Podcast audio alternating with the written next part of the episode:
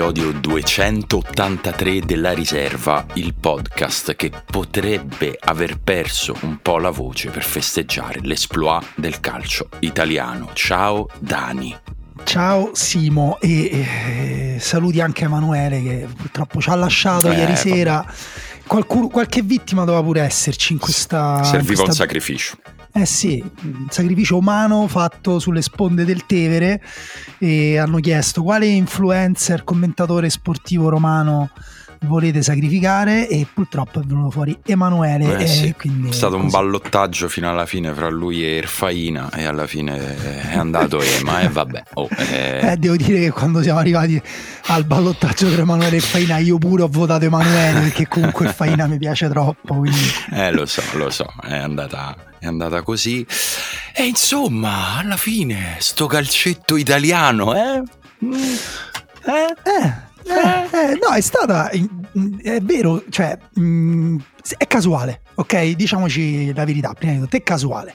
Nel senso, um, non ricapiterà mai più. Abbiamo avuto fortuna, una fortuna sfacciata nei sorteggi. Va bene tutto. Poi, no, va bene tutto. Poi le squadre se lo sono meritato però soprattutto secondo me effettivamente eh, anche proprio le squadre che sono passate e il modo in cui sono passate eh, cioè è una grande masterclass del calcio italiano inteso come calcio. Prima di tutto difensivo che prima di tutto io ti rompo le palle a te e ti faccio giocare male a te e prendo tutte le contromisure del caso contro di te. Poi vediamo eh, cosa succede. Forse una piccola eccezione eh, a questo contesto paradossalmente è arrivata proprio dalla partita della Roma, però insomma ci arriveremo. Sì. O ci, ci arriviamo subito, quando ci pare. sì, quando...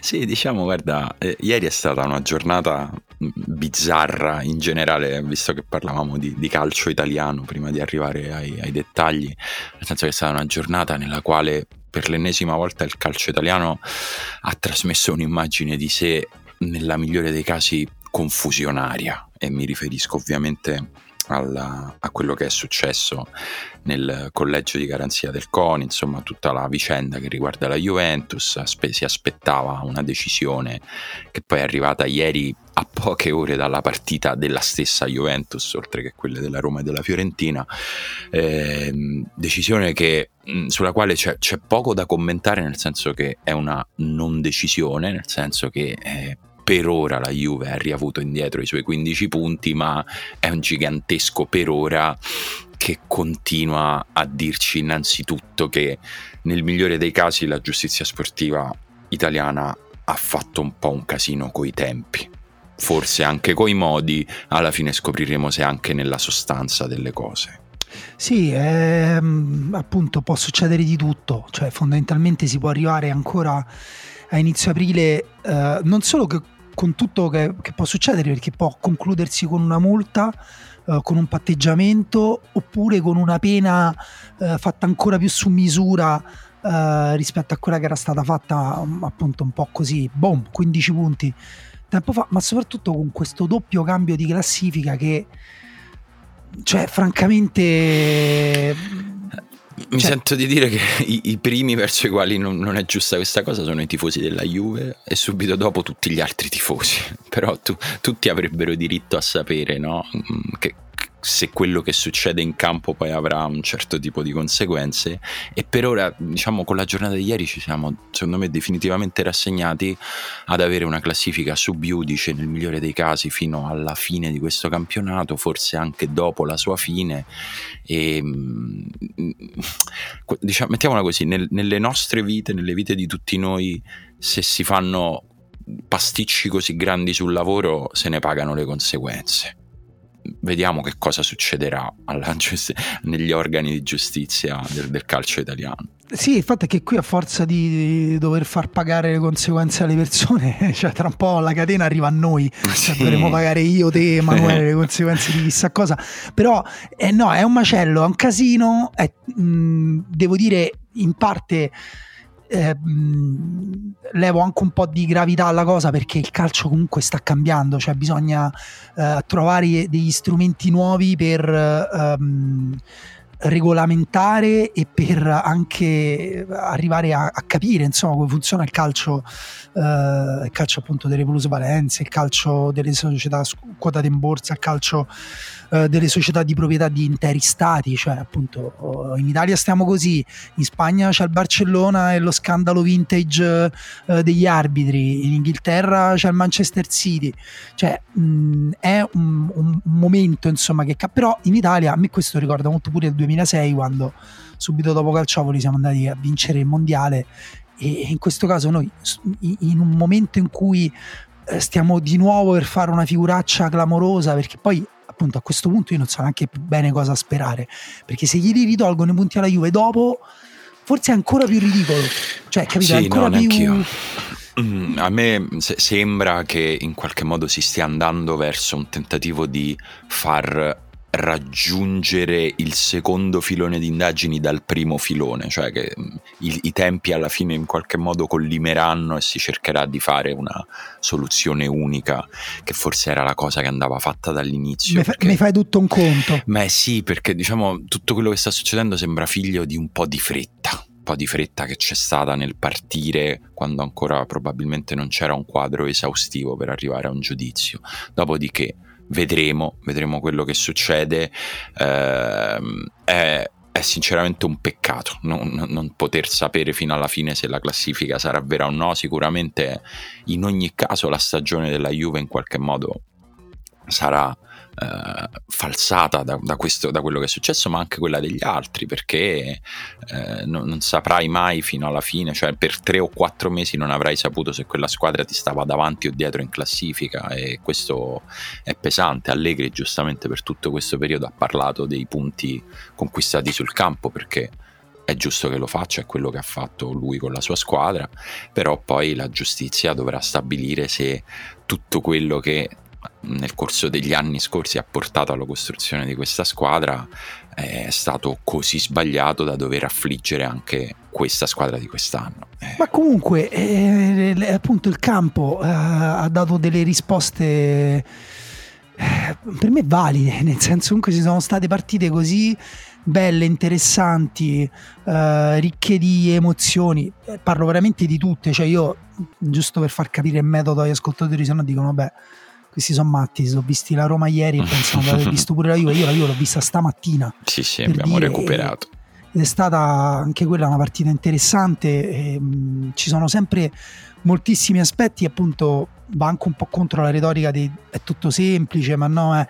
E in questo caso è un po' appunto proprio nello stesso giorno in cui eh, nella stessa settimana in cui riusciamo a rincasinarci eh, o a mostrare, insomma, ci eravamo incasinati prima, è uguale, le cose, eh, il campo dà una risposta cioè, totalmente diversa che pure quella che secondo me contrasta un pochino con i pianti che abbiamo fatto tempo prima, eh, però i soldi sono l'unica cosa che contano, bisogna trovare il modo per competere, che ne so, con la Premier, trovare il modo di competere col, col, col Paris Saint Germain, eccetera quando poi effettivamente tu vedi le squadre che sono passate e sono quasi tutte le outsider, cioè il Milan per me era un outsider del Napoli, l'Inter era un outsider del Benfica che per carità non sarà stata nel, nel suo momento di stagione migliore, però è sempre una squadra che sta, um, come dire, che, che, ha giocato uno dei calci veramente migliori uh, quest'anno. E anche la Roma col Feyenoord, alla fine comunque il Feyenoord delle qualità grosse ce l'aveva, secondo me si sono viste anche ieri in una partita in cui Feyenoord è stato totalmente sommerso. Ma vogliamo iniziare da qui, visto che stiamo sì. entrambi sull'onda lunga di questa partita pazza. Cioè, allora, io per i tifosi romanisti, dimmi Simone se sei d'accordo, la definirei così. Roma, Slavia Praga, ma al contrario. sì, Roma è, è, è, stato un po' il risarcimento generazionale di Roma Slavia Praga, la partita, la partita di ieri, che per chi non è cresciuto essendo romanista è la grande ferita europea della generazione, diciamo, di chi è nato negli anni Ottanta, di chi non si era vissuto Roma-Liverpool, mettiamola, mettiamola così. E mm, la serata di ieri è stata una serata emotivamente gigantesca anche più di a, a forse alcune partite più, anche più importanti, però come impatto emotivo, come diciamo vissuto dello stadio, io ieri ho provato le, le stesse emozioni di Roma-Barcellona, di quella rimonta lì, anche se quella era una partita più importante ovviamente, perché era di Champions, perché era il Barcellona, però poi dire, il, il, cuore non, non si misura in, in, in, gradi perfetti, no? Cioè non è che c'è una razionalità nel dire ah no, è un po' meno importante, allora ti devi emozionare meno. Ieri c'è stato un momento incredibile che, che veramente è stato, è stato, bellissimo vivere quando alla fine dei 90 minuti con la Roma che l'ha ripresa in quel modo, adesso raccontiamo come lo stadio si è riazzerato e di sua spontanea volontà ha ricantato l'inno della Roma, cioè come a dire adesso inizia una nuova partita, la Roma deve vincere questa mini partita da 30 minuti e lo stadio ha ricantato Roma Roma Roma esattamente come se fosse l'inizio della partita. E è stata veramente una magia perché non, non era prevista, è stato un moto spontaneo e cioè veramente si vive per, da tifosi si vive per momenti così, poi la Roma magari uscirà col Bayer Leverkusen, cioè le semifinali, adesso è una partita difficilissima, se la vinci puoi perdere la finale, cioè ancora c'è tutto, c'è tanto di, di cui potersi Vabbè, dispiacere, no? Vincere la Coppa, dai, non, non, ci pensa nessuno, la vince Siviglia, tanto, cioè esatto, esatto, ha battuto 3-0 Manchester United. Cioè, siamo tutti sparring partner di, esatto. di quella squadra lì però anche se da adesso in poi qualsiasi cosa succede, che, la, la, la roba che è successa ieri è una cosa da, da ricordare per sempre. Sì, sarebbe quasi, quasi spero eh, in una possibile finale eh, Roma-Juventus per vedere se la magia europea della Roma che a quel punto sarebbe stata pure confermata la doppia sfida col Bayer Leverkusen, venisse anche confermata contro una rivale storica che, che la Roma la batte con, con, con, la settimana enigmistica in mano e una sigaretta eh, elettronica in bocca. Però vabbè, eh, vado troppo avanti col pensiero. No, Roma e Salavia Praga, io ero allo stadio, ero molto piccolo. Che anni erano? 95-96? No? Credo di sì. E, mh, la Roma aveva perso 2-0 all'andata e eh, c'era la regola del gol fuori casa. La Roma fa una partita eroica, Giannini, mi ricordo, Moriero, insomma va sul 2-0, riesce a pareggiare, va nei supplementari e lì la stanchezza comunque eh, diventa una componente molto rilevante della partita come poteva e a un certo punto sembrava essere diventata anche ieri. E poi nei supplementari succede appunto l'anticlimax per me appunto generazionale come hai detto te cioè scivola Pluto Aldair, uno dei giocatori più amati eh, di tutti i tifosi della Roma, bambini soprattutto, perché poi era proprio anche buffo, era insomma, un personaggio oltre che un grande calciatore, scivola, parte l'azione d'attacco dello Salavia Praga, la Roma aveva segnato il 3-0 intanto, quindi sarebbe, avrebbe vinto quella partita e invece 3-1 tutti a casa. E, uh, e qui invece succede il contrario, perché quando il Feyenoord pareggia dopo che si è fatto male Smalling, perché ecco, secondo me ci sono varie sliding doors in questa partita. La prima è l'infortunio di Smalling, forse la più importante per, per la Roma, è negativo. Perché prima ancora Smalling... di Wijnaldum. Sì, però Wijnaldum, eh, come dire, eh, per me, oltretutto, poi così a ripensarci, la Roma ha giocato pure meglio senza Wijnaldum, perché Wijnaldum anche ai tempi del PSG eh, mh, preferisce giocare qualche metro indietro. Infatti, se ci ha fatto caso a un certo punto, prima di, di farsi male, lui si era messo più vicino a, a Matic e, e, lì c'è andato Pellegrini. È entrato il Sharawi che sta in grandissima forma in questo periodo e secondo me quello la Roma l'ha compensato bene e anzi alla fin fine ci ha pure guadagnato perché appunto il Sharawi sta in grande forma Pellegrini ha fatto una partita mostruosa ma in fase difensiva soprattutto cioè ha fatto una serie di recuperi all'indietro veramente mm, incredibili pure per uno che ha visto tutte le partite di Pellegrini dico ah bene hai aumentato hai aggiunto questo strato come che ne so eh, veramente eh, hai comprato una cosa un, cappotto nuovo se hai più caldo durante le notti d'inverno. Ehm, però quello di Smalling no cioè Smalling quando esce lo senti perché tutte quelle cose che prima sembravano tipo ah hanno guarda hanno provato a raggiungere il loro attaccante ma hanno tirato la palla addosso a Smalling. Oh to, guarda Smalling era proprio sulla traiettoria del cross. Oh to Smalling eh, ha vinto il duello con quello che prova a dribblarlo. Dopo capisci che non erano cose che capitavano a caso ma erano cose che capitavano perché Smalling è, è molto forte cioè è proprio uno dei difensori più forti di questa competizione anche del campionato italiano purtroppo appunto si è fatto male, è entrato in Bagnez, era già uscito Ioriente, quindi questo sempre per chi non ha visto la partita, la Roma si è ritrovata con due difensori sui tre di partenza cambiati, i Bagnez in posizione di centrale che non è neanche il massimo per lui e prende subito l'uno pari, tra l'altro appunto con una incomprensione difensiva e lì non, non, me la prendo proprio totalmente con i Bagnets perché l'inserimento uh, di Paxao come si chiamava? Pa, pa, Pasciao, Pasciao sì.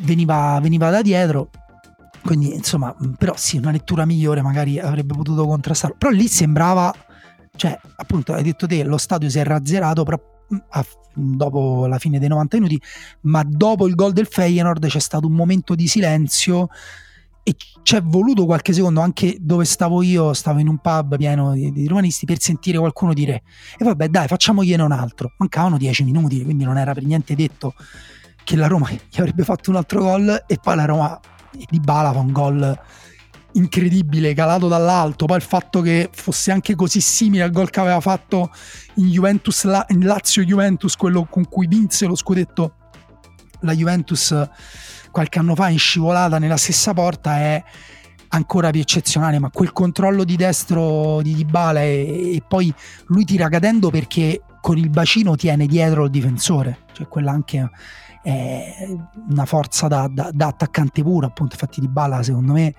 è, è sempre stato molto più una seconda punta che che un trequartista. Però lì capisci che l'inerzia un pochino cambia, però c'è la stanchezza e quindi pure per questo secondo me il pubblico si è sentito di dover partecipare, di dover eh, sostenere la Roma che per me non era affatto detto che avrebbe giocato pure i supplementari con quell'energia, cioè c'è una corsa di Tammy Abram al, nel secondo tempo supplementare da pazzi, una corsa di Matic, quella che poi arriva sulla bandierina esausto e prova con il tacco a prendere l'angolo che è pure quella senza senso. Anche Matic ha corso due ore mh, con un'intensità, una forza incredibile e, e, e questa cosa qui, cioè que, mh, l'intensità che ha avuto la Roma ieri, che poi come dire anche sul piano tattico aveva un suo senso, ma è soprattutto qualcosa che la Roma trova di speciale in queste serate. Se giocasse sempre così, non lo so, forse poi eh, d'estate i giocatori devono andare in, in una vasca di ghiaccio e eh, criogenati per tre mesi perché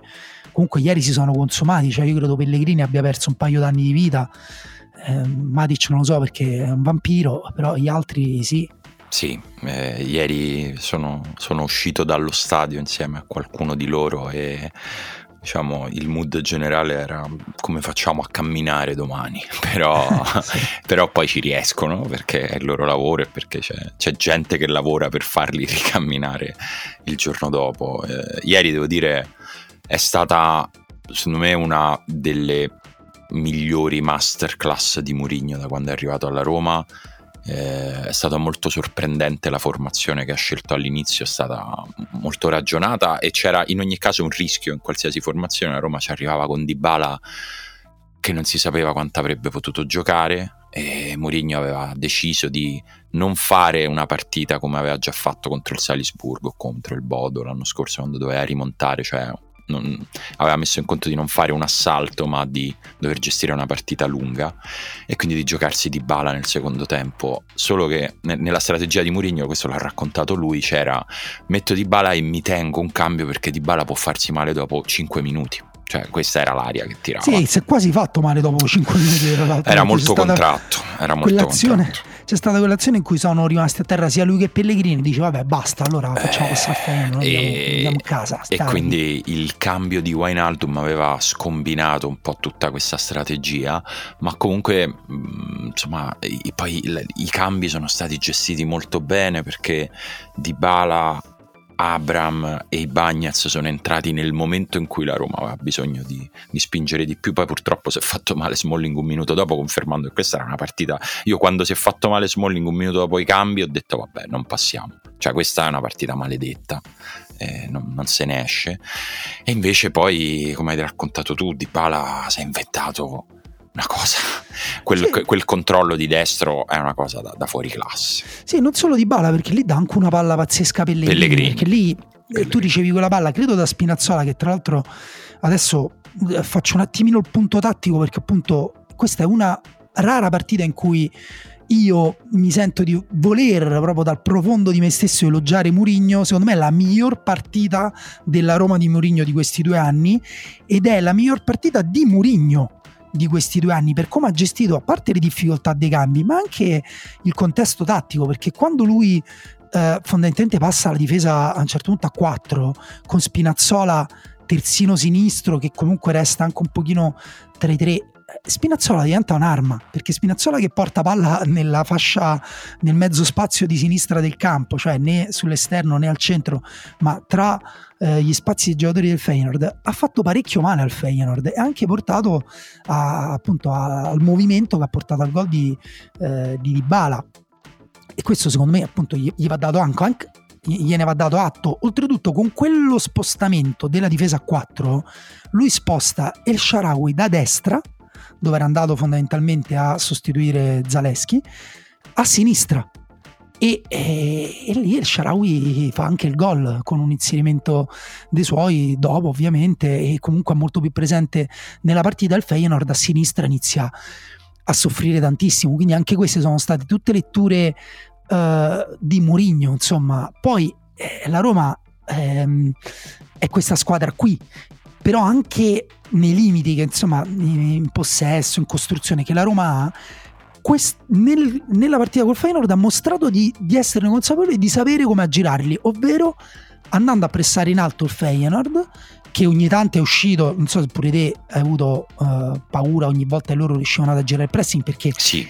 comunque una squadra veramente forte per come gioca bella squadra, di, bella squadra. Di, di, alcuni giocatori Fighi, Kochku, uh, Gertrude che cioè magari me li ritrovo a Trigoria, magari restano a Roma per sbaglio, perdono l'aereo e tocca fargli un contratto, però eh, proprio come giocano insieme, come si muovono, come ruotano le posizioni, come eh, si smarcano per, eh, dietro, dietro, la pressione per, per, giocare con i triangoli e, e, sul terzo uomo, insomma veramente eh, notevole.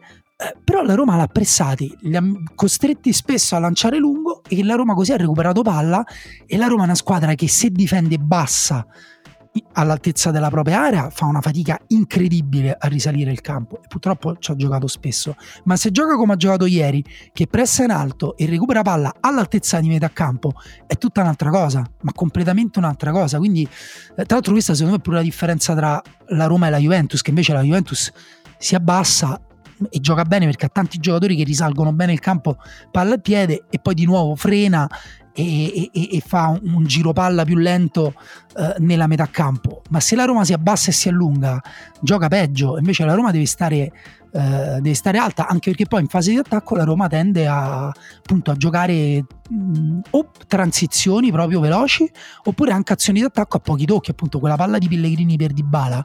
Quante volte sono state giocate azioni del genere, però sono andate non a buon fine perché non, non si sono trovati, perché è, è, è anche piuttosto difficile ehm, giocare in questo modo. Però appunto se accorci le distanze, eh, stai alto, non solo metti in difficoltà il Feyenoord, ma crei anche presupposti per giocare bene te. Quindi secondo me è, vera, è stata veramente la partita simbolo di questi due anni. Adesso io spero che porti a qualcosa, nel senso, cioè questa è l'Europa League, ma davanti ti sono rimaste squadre con cui te la puoi giocare, con tutte, compresa la Juventus, compreso il Siviglia, perché poi al di là della mista, insomma, giocare te la puoi giocare. E quindi, però, è, intanto è come dire un bel. Um, un bel mattoncino. Sì, sì, per me, guarda, io per me ha già portato a qualcosa. Cioè, nel senso, non è che se finisce in semifinale o se perdi la finale, allora eh, non hai fatto niente. Questa è un'altra cosa. Tutto quello che è successo fino adesso contribuisce alla costruzione di una squadra, così come quello che è successo l'anno scorso probabilmente ha reso possibile poi una rimonta come quella di ieri. Cioè, per me co- comunque intanto qualcosa hai fatto, hai seminato, poi è chiaro che vincere ci piace a tutti, però vince solo una purtroppo, c'è questo problema in questo no, no, sport. Però e... è, appunto vincere 4-1 una partita di ritorno così secondo me, è, cioè anche per chi non era tifoso della Roma, ma ieri l'ha guardata perché semplicemente aveva scelto di guardare quella partita. Secondo me ha capito di, di aver guardato una partita eccezionale, al di là sì, del tifo, ripeto. Sì, sì, sì, infatti eh, spero che si, si, capisca che ci siamo dilungati, no? al di là della nostra gioia personale, perché davvero è stata una partita eccezionale. In contemporanea però partita meno eccezionale, meno diciamo spumeggiante, meno picchi emotivi, ma altrettanto pesante, pesantissima, perché pure la Juve a Lisbona con momenti di sofferenza importanti, soprattutto nel finale, però ha fatto quello che doveva fare, cioè portarsi via la qualificazione. Eh, tanto insomma non se, non se ne esce. Eh, Allegri chiede di essere giudicato sui risultati, non sa più come dircelo, non sa più come implorarci di guardare i risultati e finché i risultati sono questi gli va dato atto, gli va dato atto del fatto che anche in questa situazione complessa, io sinceramente quando è arrivata la prima, quando è iniziato tutta diciamo la shitstorm sulla Juve, pensavo che la Juve si sarebbe accartocciata proprio mentalmente all'interno di questa stagione e invece adesso ce la ritroviamo terza in classifica con l'asterisco, ma soprattutto in semifinale di Europa League e quello non sarà, diciamo, subiudice. E secondo me vanno fatti i complimenti all'allenatore per, per sì, la gestione sì. di questi mesi. Mm, è una gestione per me un po' anche appunto come per la Roma, un po' in chiave minore, cioè appunto molto all'italiana, poi appunto secondo me è una cosa che, che si collega anche con il Milan e con l'Inter e eh, invece non, non, si collega con il Napoli che, che, che, invece ha provato sempre a giocare in una chiave maggiore eh, il proprio gioco cercando sempre qualcosa di più dai propri giocatori e dalle proprie prestazioni quindi vincendo bene.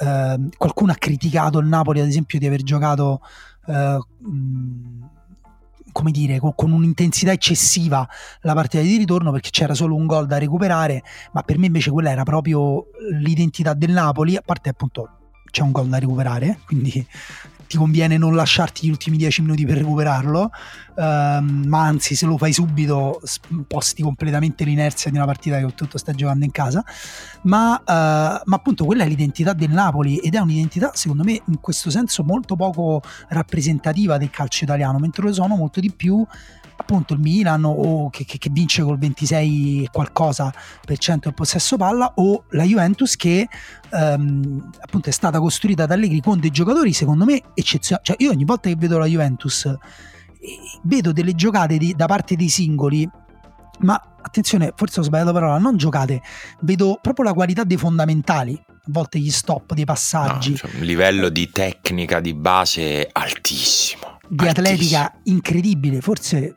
domanda uh, troll, forse c'entra qualcosa veramente l'amore per i cavalli di Allegri, però, però, a volte mette in campo una squadra che potrebbe giocare in un campo lungo 200 metri e largo 150 perché coprono tantissimo campo, però al tempo stesso la bravura uh, strategica di Allegri, per quanto uh, io gliela riconosco questa bravura, però non mi piace, però è quella di costringere le squadre avversarie a giocare anche loro sul campo lungo. Lo Sporting è affogato, cioè semplicemente a volte venivano proprio recuperati dalle corse dei giocatori della Juventus anche quando riuscivano a trovare gli spazi in cui giocare. Hanno accettato il ritmo della Juventus anche quando la Juventus si abbassava e rimaneva un po' passiva, lo Sporting giocava con calma, tra le linee, mh, mm, arrivando poi alla fine lo Sporting, come tante squadre co- contro la Juventus fanno, a, a giocarsela sulle ehm, occasioni sporche, sui crossi in area, sugli inserimenti dei centrocampisti, dei difensori.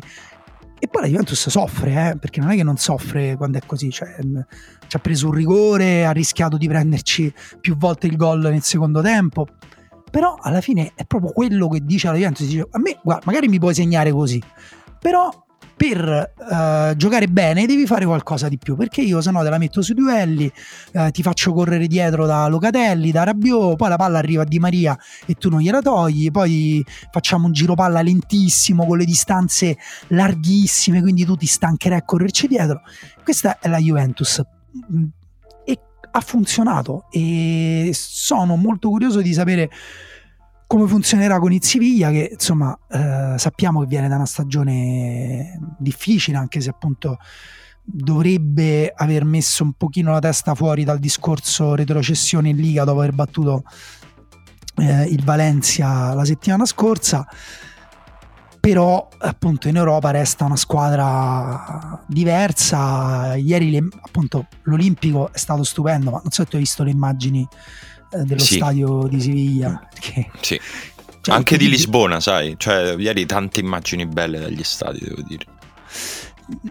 Devo dire, io non capisco perché in Italia non prendiamo questa bella abitudine della carta igienica, perché è veramente, è veramente bella. Sì, va bene, poi ci vuole un po' per toglierla, però è veramente scenografica. Eh, lo United si è totalmente sciolto al sole, cioè si sono fatti due gol da soli.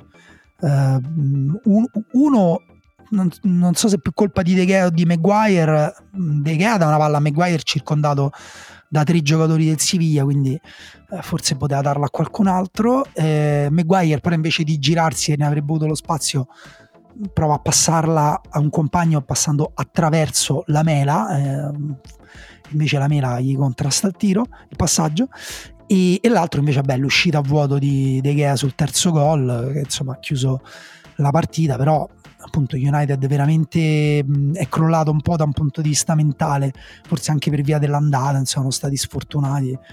Non avevano più devo dire, abbastanza demoniaco il modo in cui il Siviglia si è ripreso questa qualificazione, considerato che al novantesimo dell'andata stava perdendo 2-0, sembrava finita sinceramente. Cioè, Manchester United vince 2-0 l'andata, nessuno immaginava no? poi una possibile rimonta. Invece ha fatto due gol oltre il novantesimo, di cui uno un autogol. E ieri, ieri ha fatto il Siviglia. Cioè, devo dire, io sono annoiato dalla favola, dall'epopea del Siviglia in Europa League. Basta, levatevi dal cazzo, fate giocare gli altri, fate vincere gli altri. Cioè, non è giusto. Eh, guarda, se c'è una squadra che può veramente tipo mh, iniziare a raccontare una favola a un bambino e poi però la fa finire male è la Juventus.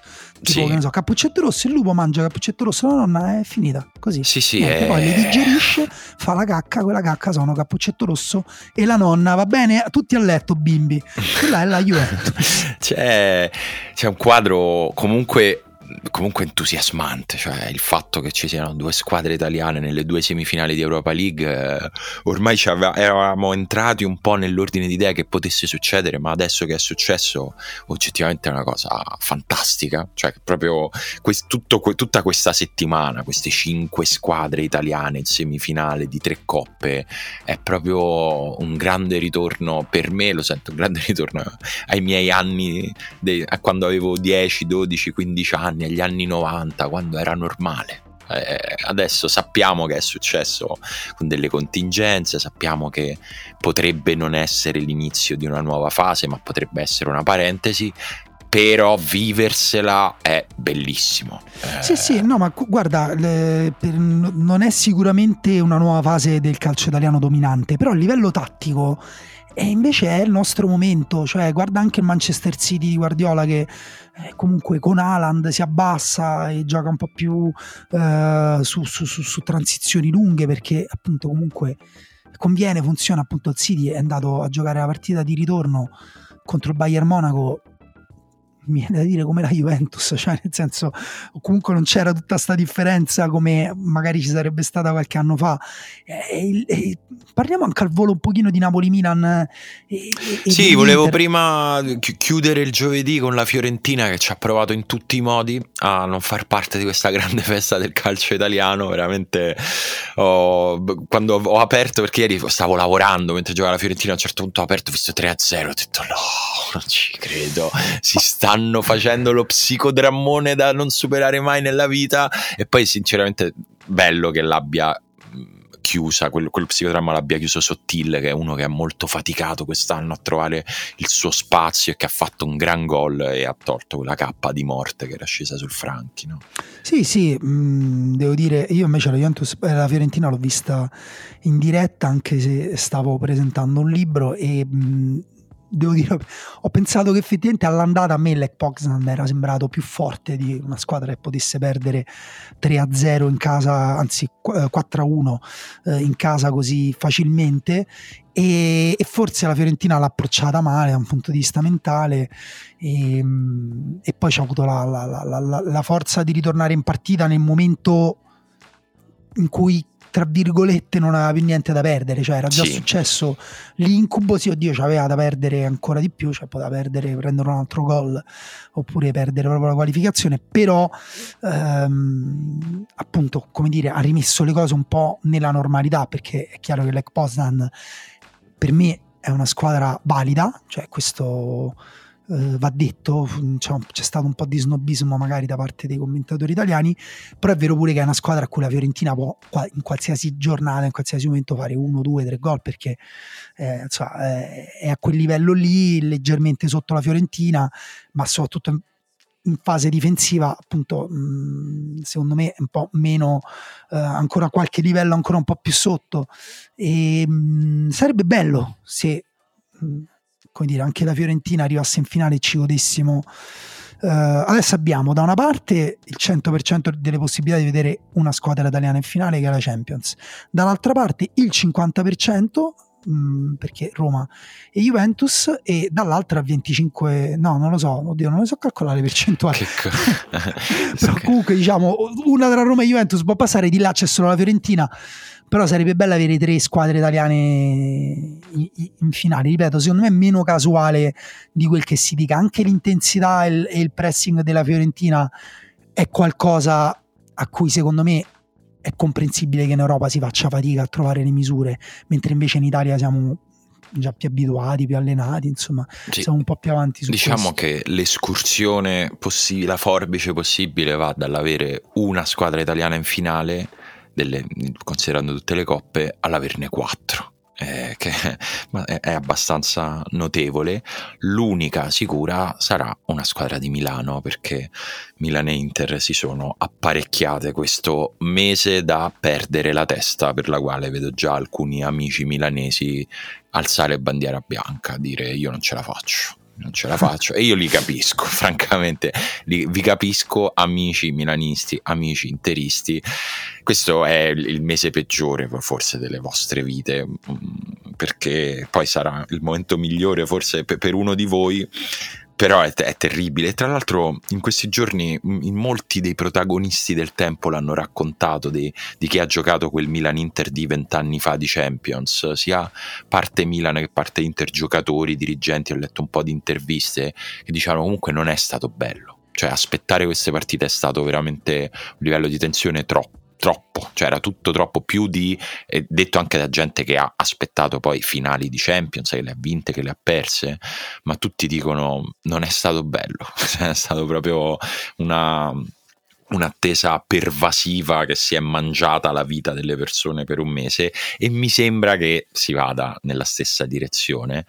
Eh, dopo due partite, insomma, quella dell'Inter è stata me, meno ansiogena. L'Inter ha, ha, fatto quello che fa l'Inter in Coppa, cioè incredibilmente, ormai non, non siamo più stupiti, però ha gestito, si è messa la partita in sicurezza con un super gol di Barella che veramente secondo me sì, troppo, troppo poco ne ha parlato ieri Dario Saltari in Ultimi Fuochi che vi ricordiamo è nuovo podcast quotidiano daily della grande famiglia di Fenomeno. Se non lo avete ancora ascoltato, andate a cercarlo, seguitelo. Usciamo tutti i giorni verso l'ora di pranzo. E ieri Dario, ha, secondo me, ha raccontato molto bene la centralità che ha avuto e che deve avere Barella in questa squadra, no? proprio anche da un punto di vista emotivo, morale, oltre che tecnico e fisico. In quella partita è stato tutto e si è trascinato dietro la squadra. Sì, sì, c'è stato a un certo punto, ha fatto una rovesciata difensiva nella propria area di rigore in cui ho detto, vabbè, ok, Barella ha preso qualche, qualche psicotropico come, eh, come, si chiamano um, allucinogeni insomma. però um, è, è, chiaro che come dire eh, il gol che fa non è proprio normale. No. nel senso anche per gli standard di Barella che comunque in Europa ne ha fatte tante di cose belle a questo punto e secondo me cioè io quando lo vedo in partite del genere mi diverto un po' a pensare in che squadra potrebbe star bene Barella. Nel Real Madrid perché no nel che ne so Bayern nel, Monaco. nel Liverpool perché no? Nel Bayern Monaco perché cioè nel senso è comunque un giocatore secondo me eh, a quel livello lì in queste partite. Poi è anche un giocatore che sbaglia tantissime scelte perché ehm, non sempre si gioca su questi contesti di intensità. E, ehm, ed è stata anche una partita in cui all'Inter è andato tutto bene, cioè l'Inter ha fatto tre gol con tre tiri in porta. Quando in questo stesso campionato, in questa stessa stagione l'Inter non ha fatto un gol con 30 tiri in porta, quindi insomma eh, è un po' comunque un minimo significativo del, del, de, de, della serata un po' speciale dell'Inter, però come dici giustamente te, serata speciale creata però con dei presupposti normali. Cioè questa è proprio l'idea archetipica dell'Inter di Inzaghi che noi abbiamo in mente molto precisamente e secondo me, lo ripeto, il Benfica e Roger Smith no. Nel senso, forse hanno, sì, è incredibile, però c'è un po' quell'impressione.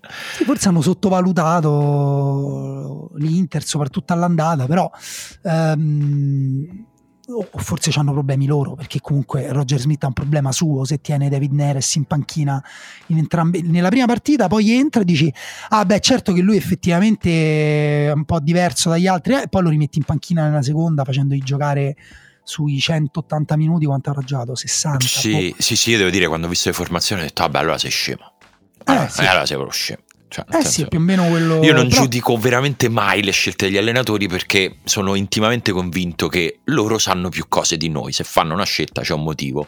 Però ogni tanto non riesco a non pensare che, eh no, hai fatto proprio una cazzata.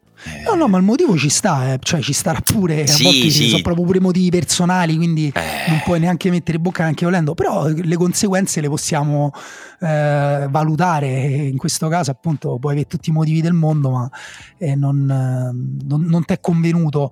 Guarda, una cosa voglio dire sugli allenatori, però, proprio a partire da, da Inzaghi e Tuchel, quindi cioè, da due partite di Champions, eh, perché c'è stato un momento in cui Inzaghi è stato inquadrato su, sullo sfondo dietro un giocatore che stava andando a prendere una palla sul fallo laterale ed era così fuori di sé, a rallentatore, che sembrava proprio strano, sembrava una performance artistica, sembrava, non lo so, Matthew Barney, che è uno che fa sti video nudo col, con una maschera da clown con sparso di sangue, cioè era veramente... Eh, troppo sopra rigo, un po' disturbante. E, e, ho pensato, ma cioè, questo non è, non è normale, cioè dovremmo.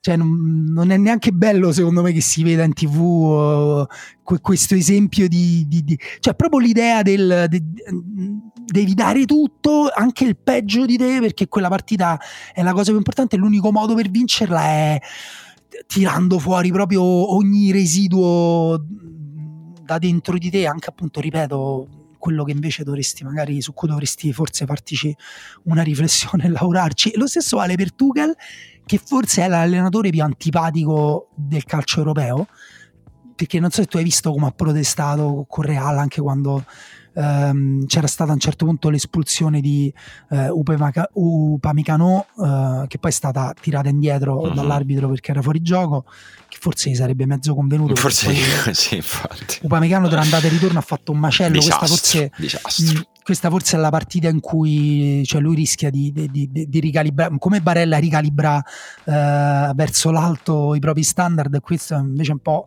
il rischio che Upamecano li ricalibri verso il basso e sarebbe un peccato perché comunque uno dei migliori difensori d'Europa, però Tuchel era si, cioè andava espulso solo per la faccia caviale. Cioè, ti viene incontro uno così a parlare con l'arbitro, il quarto uomo. Prima ancora che apra bocca e faccia un gesto, rosso fuori. Do, vai via, con quella faccia fuori. Eh, non sì. ti voglio più vedere. E, però appunto anche lì, perché l'idea è che l'allenatore, cioè non è cioè pure Tuchel, tedesco, freddo, eh, eh, però pure lì dà proprio il peggio, cioè si permette un'arroganza, una violenza verbale, una violenza nell'atteggiamento con eh, gli assistenti dell'arbitro, con l'arbitro che io capisco nei giocatori perché lì c'è l'adrenalina di chi corre, però no, l'allenatore si deve controllare, cioè se l'allenatore non si controlla secondo me diventa un po' problematico. Invece sai chi è che si è controllato molto bene? il Milan perché ha fatto Pioli anche... Stefano proprio sì, lui anche lì partita perfetta sotto controllo prima ho detto del 26,5% del possesso palla del Milan però come dire con un senso e il senso era noi comunque eh, rompiamo le connessioni tra i giocatori del Napoli, proviamo ad isolare Kvaratskhelia, lo raddoppiamo, lo triplichiamo, a volte lo settuplichiamo, ci sono momenti in cui sette giocatori del Milan guardano verso Kvaratskhelia boh, 10 metri di distanza e poi noi vediamo quello che facciamo noi con la palla, ad esempio Leao potrebbe prendere palla e bersi mezza squadra e poi passarla a porta vuota a Giroud chi lo sa, magari questa cosa può succedere ed è successa. Quindi tanto di cappello al Milan che eh, ha approcciato anche con grande maturità una partita che era molto facile farsi sfuggire di mano dal punto di vista dell'emotività. Eh, il Napoli per me ha fatto quello che doveva fare. Io ho scritto un pezzo, ho fatto un podcast dopo quella partita. Per me il Napoli non ha giocato male e non c'è nessuna lezione generale da prendere su questa cosa.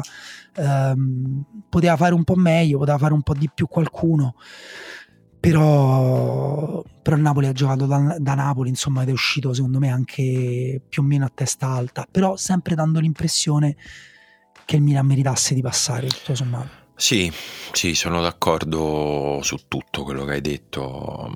Per me, soprattutto sul fatto che non c'è una grande lezione da imparare per il Napoli, nel senso che il Napoli giocando così avrebbe anche potuto passare il turno. Non è che ha giocato due partite nelle quali dice, eh, vabbè, ma non, non è stato proprio in partita. Il Napoli ha avuto molti bivi in queste due partite e quasi sempre ha imboccato quello sbagliato. Però arrivare ai bivi vuol dire starci dentro le partite, aver capito come andavano giocate e poi la differenza la fanno in alcuni casi scelte personali, centimetri a partire eh, dall'andata. Le sbavature, no? eh, cioè, sì. tra, ti puoi attaccare al controllo sbagliato di Ndombele per dire allora Ndombele, cioè No, no, eh, è sì, perché sbagliarlo. a partire dall'andata, cioè comunque Kvaratskhelia ha avuto sui piedi due palloni pesantissimi, uno dopo un minuto della partita d'andata e uno a 10 minuti su col rigore alla fine e, e li ha sbagliati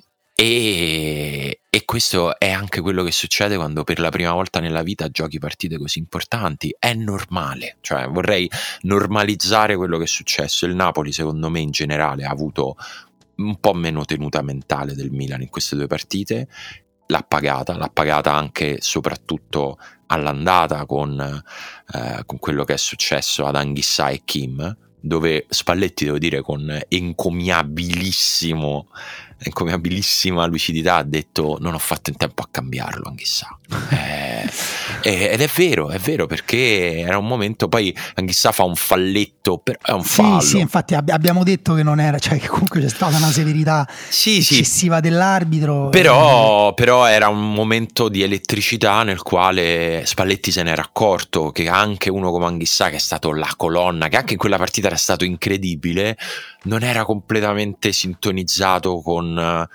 l'emotività di, di, quel momento e si è preso un azzardo. Eh... Sì, però perché per me hanno trovato contro una squadra uh, che a suo modo è stata superiore al Napoli, mm, in un modo, eh, ripeto, uh, completamente diverso, speculare, reattivo, tutto quello che vi pare, però um, secondo me ha giocato due partite, tre se vogliamo pure quella in campionato, forse anzi a partire dalla terza, cioè da quel, dal 4-0 in campionato fatto al Maradona, con cui hanno messo un, un peso psicologico importante, secondo me, sulle, sulle due partite di, di, di Champions, ehm, perché ha giocato meglio, cioè che era più nella partita, eh, a cui è riuscito quasi tutto, al contrario appunto del Napoli, Cavalseria ha avuto rigore, ha avuto quelle altre due occasioni a inizio secondo tempo in cui passa in mezzo a Calabria, Krunic, Brahim, insomma non mi ricordo era, tanto ce n'era sempre uno diverso che gli raddoppiava, quasi sempre Krunic, però poi ha messo tre palloni sulla testa, due di Oliveira, uno di Ostigard, che pure quelli gridano vendetta secondo me,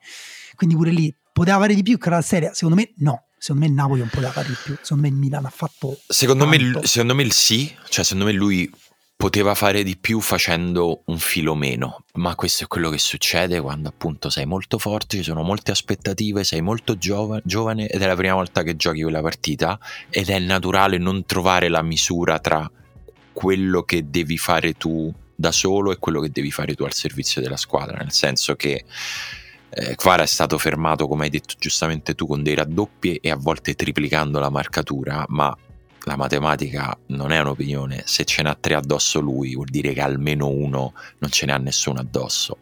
C'è stato un momento, un replay nel quale Osimen veramente col cuore, neanche arrabbiato, col cuore in mano gli ha detto passami sta palla.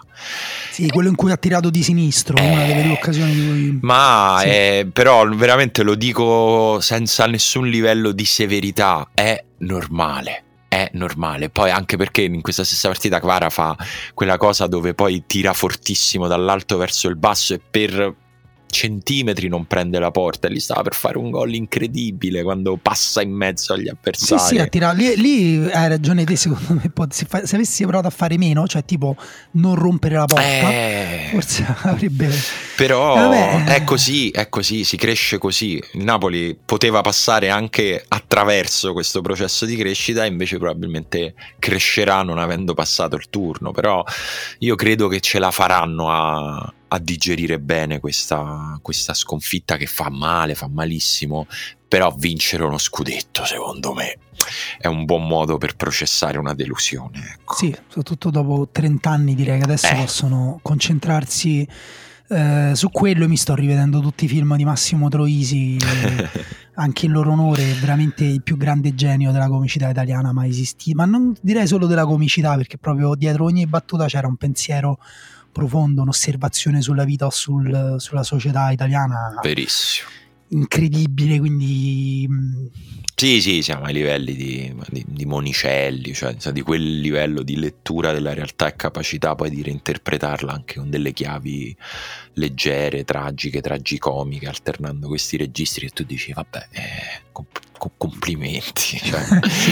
Cioè, eh, sì, dice, bravi, bravi che riuscite a trovare tutti questi esatto. colori per descrivere le nostre vite.